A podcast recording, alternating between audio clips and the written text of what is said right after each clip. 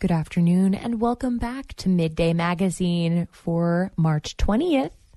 I'm Shelby Herbert reporting for KFSK. Last Tuesday, the Central Council of the Tlingit and Haida Indian Tribes of Alaska issued a statement in support of a bill in the Alaska legislature that would prohibit discrimination based on gender identity and expression of sexual orientation. The statement said Southeast Alaska ancestors fought for anti discrimination legislation and that, leg- and that legacy must be continued now. It goes on to say that LGBTQ plus people, including youth, deserve protection and support. Alaska's first openly queer state lawmakers introduced the bill earlier this month. It would change the current definition of sex as a protected class to include LGBTQ plus identities. The bill is currently in the Labor and Commerce Committee. Tribal President Chalyee Éesh Richard Peterson said it was important to show support for LGBTQ tri- plus tribal members. Every year we see it bubble up and, and it's getting worse and worse. I think that um, human rights are under attack. You know, I think that as the tribal president, I want them to know that they're loved and valued for who they are this statement comes amid what many consider escalating attacks on LGBTQ plus rights from Governor Mike Dunleavy's administration. A recent Anchorage Daily News investigation revealed that last year, the Alaska State Commission for Human Rights quietly reversed a 2021 decision that expanded LGBTQ plus protections in the state. And earlier this month, Dunleavy announced a bill that would restrict Alaska students' ability to live in accordance with their gender identities in school. The Petersburg Borough Assembly will meet this evening at 6 p.m. in the Assembly chambers. The Assembly is scheduled to review an ordinance to allow borough employees, including employees of Petersburg's Medical Center and School District, to serve on certain borough boards and commissions. However, the ordinance would not allow these employees to serve in a role that would directly oversee their own employment. For example, a borough employee may serve on the school board but would not be allowed to run for assembly. This is the second reading of the ordinance, which was approved by a vote of six to one in its first reading. Assemblymember Donna Marsh was the only member who voted against it. The legislation will go into effect if it passes a third assembly reading and if Petersburg voters approve of it on October 3rd. The Assembly will also review an ordinance to adjust the 2023 fiscal year budget. The legislation includes 12 budget adjustments. Among them is a proposal to transfer 50% of the propo- of the borough's general fund surplus surplus from fiscal year 2022 to the property development fund. The purpose of which is to support the purchase, development, and improvement of property owned by the borough. The ordinance would also increase the general fund attorney budget by $90,000 for legal expenses from three lawsuits. Among those are Petersburg resident Don Koenig's lawsuit against the borough and Craig uh, and clerk Deborah Thompson regarding access to borough records, as well as Petersburg Police Department Chief Jim Kerr's lawsuit against the borough regarding alleged harassment and defamation. In other business, the Assembly will vote on a proposal that would authorize a $189,000 contract to reinstall several seven stall floats, repair a domestic water line, and move 1,600 cubic yards of dredge spoils to the borough's mud dump. Petersburg's Borough Assembly will meet this evening at 6 p.m. in the Assembly chambers. KFSK will broadcast that live and post the recording on our website, kfsk.org. Anyone from the community can join the meeting in person, by phone, or on Zoom. There's more information on KFSK's community calendar. Ketchikan is expecting nearly 1.5 million cruise passengers to visit this summer. If projection if projections hold, it would be Ketchikan's biggest cruise season to date. According to the latest draft schedule, Ketchikan's cruise season kicks off April 20th with the arrival of the Norwegian Bliss in Ward Cove. That's one of the largest cruise ships that sail in Alaska waters, carrying up to 4,000 passengers. About a quarter of the season's passengers are scheduled to arrive at Ward Cove, the private terminal eight miles north of downtown. The, fir- the first port call at Ketchikan's downtown docks is scheduled for May 2nd when the Carnival Miracle ties up at Berth 2. The season is scheduled to ramp up quickly from there, with the community's first six ship day expected on May 18th. Some Fridays during the summer months will see a total of seven large cruise ships tie up in the Ketchikan area, though only six are scheduled to be in town at any one time.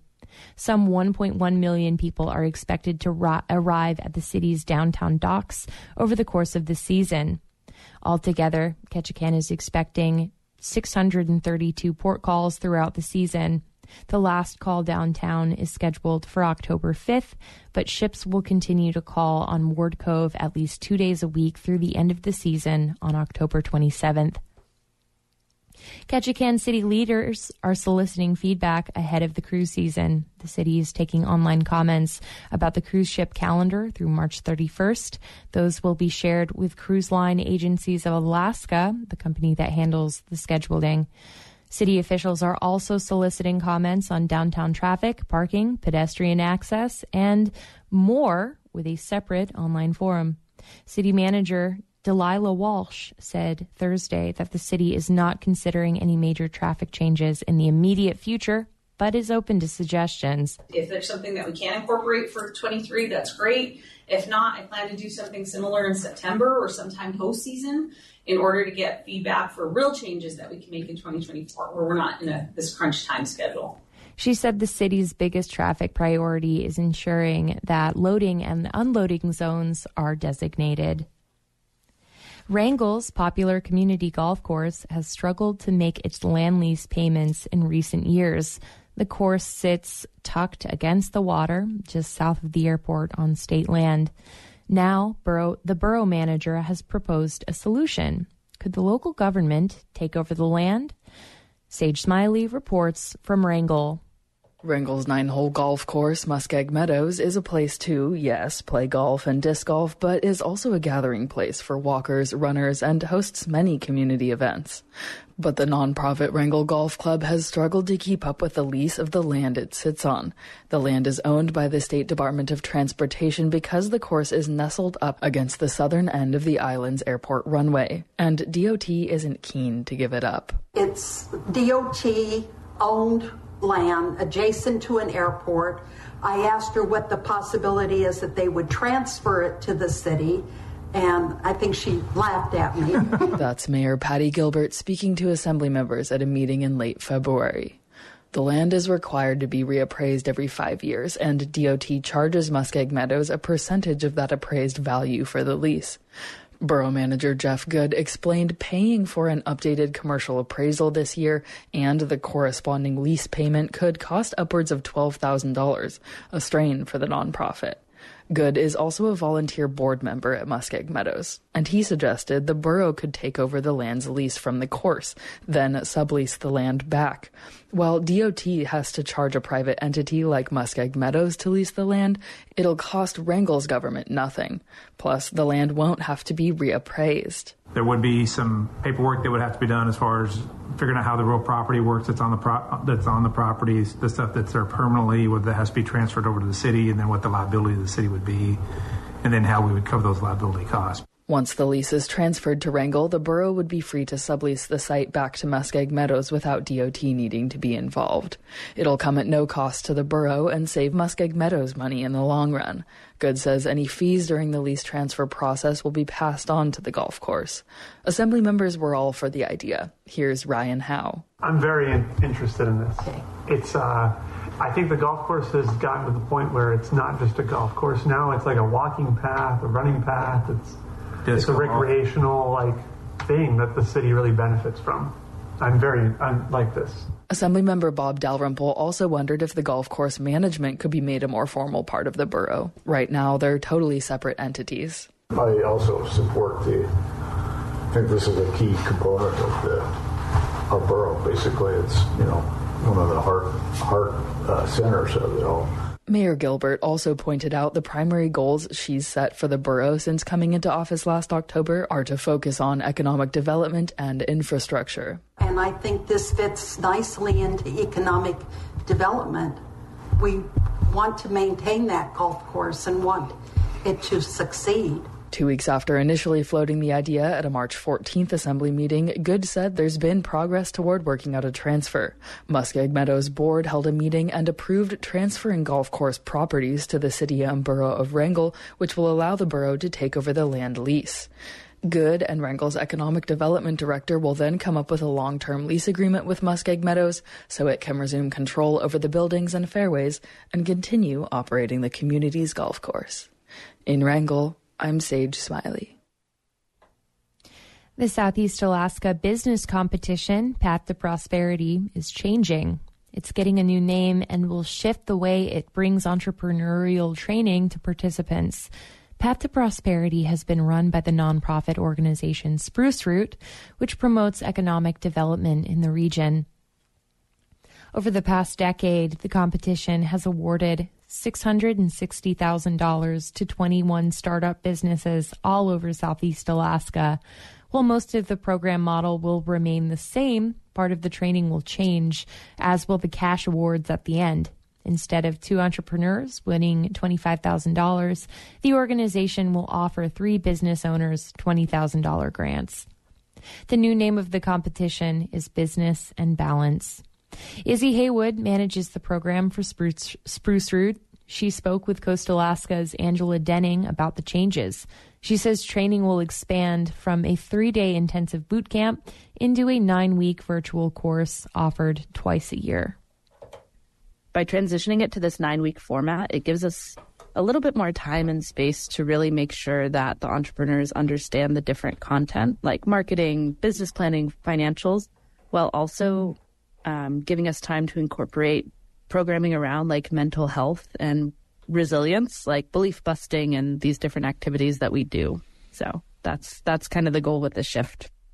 So the time frame has changed. It's now nine weeks, but then those nine weeks will be happening twice a year in the spring and fall. Yeah, well, the timeline of the full competition is still the months long cycle, kind of the year long cycle where there's a training, and then the entrepreneurs write and submit business plans and then submit them to a panel of judges and then receive the awards the following year. So that timeline is still the same. It's just the timing for the training has been expanded. And so instead of, we used to do just a super short three day boot camp in Juneau where it's like bam, bam, bam, marketing, business, um, business coaching, mentor speed dating. It's like really fast and really intense, which is like it's a cool way to learn, but it doesn't allow for enough time for the entrepreneurs to really take in the material in a meaningful way. So that part we're expanding out to nine weeks. So that is different than the one cohort per year. Yes. There'll be a spring cohort, a fall cohort, and then anyone who goes through those cohorts who is interested in submitting to the competition, they'll submit a business plan that will be judged at the end of this year, end of 2023. And then three $20,000 awards will be awarded um, in the spring of 2024. You have your two cohorts, and then they're going to be competing together for the prize if they choose. Correct. Yeah, and that way we're really able to emphasize the training as part of this, not just the award funding.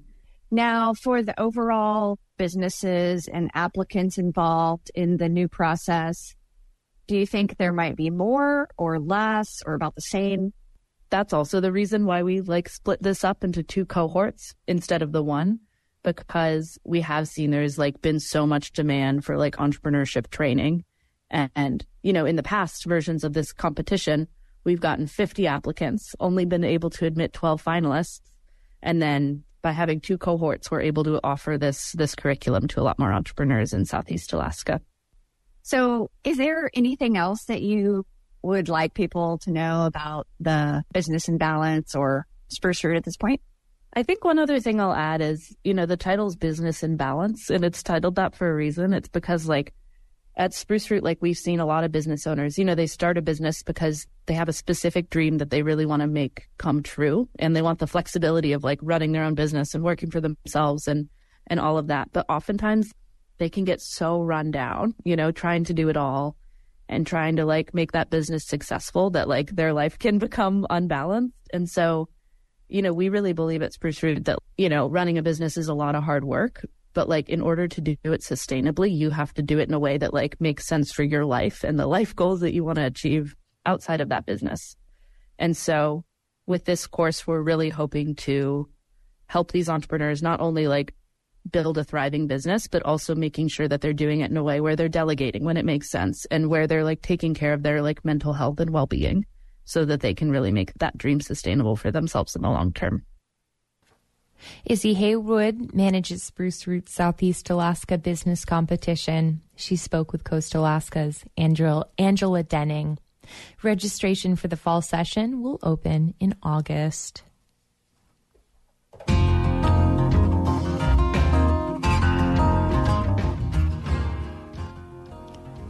My name is Shelby Herbert. I report for KFSK, and thank you so much for joining me for Midday Magazine.